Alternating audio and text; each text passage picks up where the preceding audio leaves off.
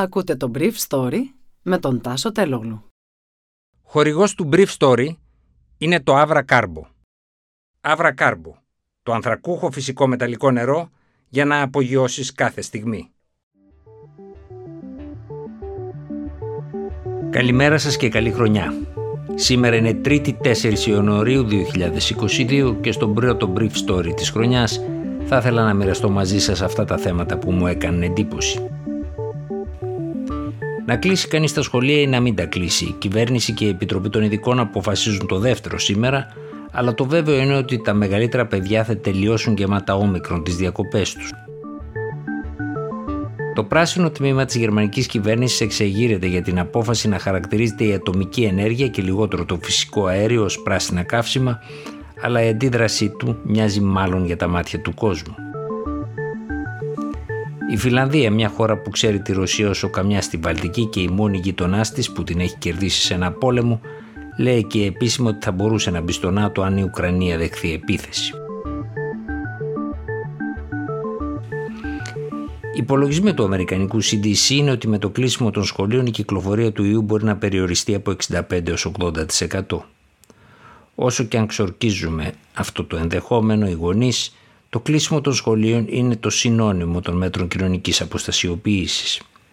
Το πρώτο που ελήφθη στην πανδημία του 1918 για να ανακοπεί η ορμή της στο δεύτερο κύμα και το πρώτο μέτρο που ελήφθη στο πρώτο κύμα στην Ευρώπη κατά τη διάρκεια της πανδημίας του κορονοϊού. Στην Αμερική τα πράγματα βλέπετε ήταν διαφορετικά. Το πρόβλημα με την όμικρον είναι πως ενώ τα παιδιά βεβαιωμένα μεταδίδουν όπως και οι έφηβοι, όσοι κολλάνε δεν φαίνεται να επιβαρύνουν ακόμα το σύστημα υγείας.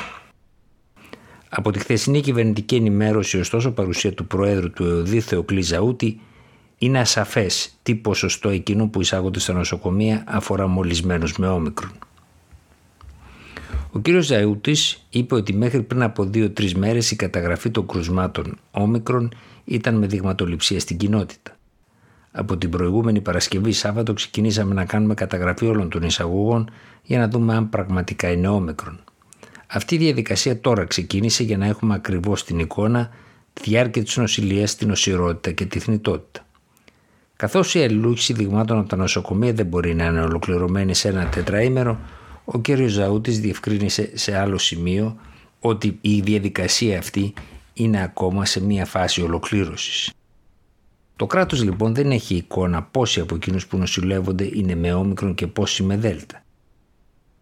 Σύμφωνα με όσα είπε ο κ. Ζαούτης, οι ενδείξεις δείχνουν ότι 7 στις 10 εισαγωγές σε κάποια νοσοκομεία της Αθήνας είναι με όμικρον. Το μεγαλύτερο πρόβλημα δεν είναι οι νοσηλίες για την επιβάρυνση των νοσοκομείων, αλλά το πόσοι υγειονομικοί έχουν προσβληθεί από την μετάλλαξη όμικρον και δεν είναι σε θέση λόγω καραντίνας να ασκήσουν τα καθήκοντά τους τουλάχιστον για ένα πενθήμερο. Σύμφωνα με όσα είπε ο διοικητής του Ευαγγελισμού χθες το βράδυ στο site της Καθημερινής, στο μεγαλύτερο νοσοκομείο της χώρας υπάρχουν 92 τέτοιοι εργαζόμενοι και δεκάδες άλλοι υπάρχουν ακόμα σε άλλα νοσοκομεία της χώρας σύμφωνα με δικές μου πληροφορίες που οδηγούνται σε αναβολή ιατρικών πράξεων όσο ο αριθμός πλησιάζει το 10% του προσωπικού. Ξαναγυρίζοντας στα σχολεία, οι ειδικοί ετοιμάζονται να αλλάξουν τα πρωτόκολλα, οδηγώντας το κλείσιμο των τμήματων με 30% του τμήματος να είναι θετικές διαγνώσεις. Σήμερα ισχύει το 50% συν μία κάτι πάντως που θα οδηγήσει σε κλείσιμο μεγαλύτερου αριθμού τμήματων στις μεγαλύτερες τάξεις. Ένα άλλο πρόβλημα είναι το πώς θα αντιμετωπίσει το Υπουργείο Παιδείας το πρόβλημα των εκπαιδευτικών που διαγνώσκονται θετικοί. Επ' αυτού απαντήσεις θα δοθούν σήμερα μετά τις 3 από την Υπουργό Παιδείας Νίγη Κεραμέως.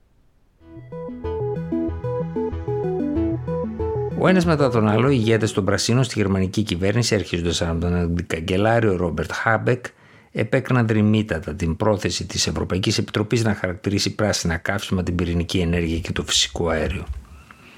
Αλλά ο Χάμπεκ, για παράδειγμα, τα ήξερε όλα αυτά από τις 27 Σεπτεμβρίου, οπότε το κόμμα του μπήκε στις συνομιλίες για το σχηματισμό νέας κυβέρνησης στο Βερολίνο. Και φυσικά δεν θα τον τίναζε στον αέρα για να τιμήσει ένα ιστορικό στοιχείο της φυσιογνωμία των Πρασίνων, που είναι ο αγώνας ενάντια στην πυρηνική ενέργεια, καταρχήν διότι είναι επικίνδυνη στη χρήση της, τουλάχιστον όχι στη Γερμανία, αλλά σε άλλες χώρες της Ευρώπης, και κατά δεύτερον διότι ακόμα είναι άλυτο το πρόβλημα με τα λεγόμενα πυρηνικά απόβλητα και το που θάβονται.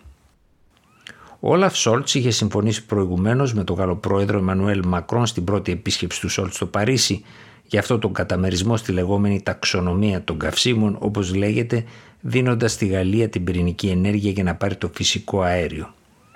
Και η πράσινη υπουργός εξωτερικών Αναλένα Μπέρμποκ, που είδε αμέσως μετά το Σολτς, το Γάλλο ομολογό της Λε Ντριάν, αποκλείεται να μην ήξερε τι είχε συμφωνήσει ο πρωθυπουργός της με τον Γάλλο πρόεδρο. Παρ' όλα αυτά, όλοι παριστάνουν τους έκπληκτους στο πράσινο στρατόπεδο του Βερολίνου την ώρα που ο Σόλτς ετοιμάζει τις βαλίτσες του για τη Μόσχα. Ο Σάουλι Νίνιστο, ο πρόεδρος της Φινλανδίας, στο διάγγελμά του την 1η Ιανουαρίου προς τους συμπατριώτες του, μίλησε για την ανάγκη το κράτος να προστατεύει τους πολίτες του από την πανδημία και τις απειλές κατά της ασφάλειας και της αδαφικής αγκαιρεότητας της χώρας. Αλλά σχολιάζοντας ο κύριος Νίνιστο τα όσα συμβαίνουν ανάμεσα στη Ρωσία και την Ευρωπαϊκή Ένωση, χρησιμοποίησε ασυνήθιστους για τα φιλανδικά αυτιά τόνους. Η Φιλανδία και η Σουηδία είναι δύο χώρες που δεν μπήκαν στο ΝΑΤΟ. Μάλιστα ο προκάτοχος του κ. Νίνη, το μάτι Αχτισάρη, είχε χαρακτηρίσει λάθος την επέκταση της συμμαχίας προς Ανατολάς με τις χώρες της Βαλτικής, προτιμώντας ένα ειδικό καθεστώς για αυτές σε μια ευρωπαϊκή αρχιτεκτονική ασφάλειας. Ο Νίνιστο όμως δεν εκφράστηκε με την παραδοσιακή φιλανδική αυτοσυγκράτηση. Η Ευρώπη δεν χρειάζεται απλά να παρακολουθεί τη Ρωσία και το ΝΑΤΟ να συζητούν τη νέα αρχιτεκτονική ασφάλεια στην Ευρώπη. Κάτι που όπως είπε ο Νίνιστο είναι ασύμβατο με το σημερινό σύστημα. Οι προτάσεις της Ρωσίας τον Δεκέμβριο προς τις Ηνωμένες Πολιτείες και το ΝΑΤΟ ώστε να διασφαλίσει ότι η συμμαχία δεν πρόκειται να επεκταθεί προς Ανατολάς ή να εγκαταστήσει μεσαίου βεληνικούς πυρηνικά όπλα στα φιλανδικά σύνορα βρίσκονται σε αντίθεση με μια ευρωπαϊκή αρχιτεκτονική ασφάλειας, είπε ο Φιλανδός πρόεδρος και συνιστούν ένα κίνδυνο στη φιλανδική εδαφική ακαιρεότητα. Ο κύριος Νίνιστο είπε ότι η Φιλανδία θα αποφασίσει μόνη της αν θα γίνει ή όχι μέλος της Βορειοατλαντικής Συμμαχίας. Ήταν το Brief Story για σήμερα Τρίτη, 4 Ιανουαρίου 2022.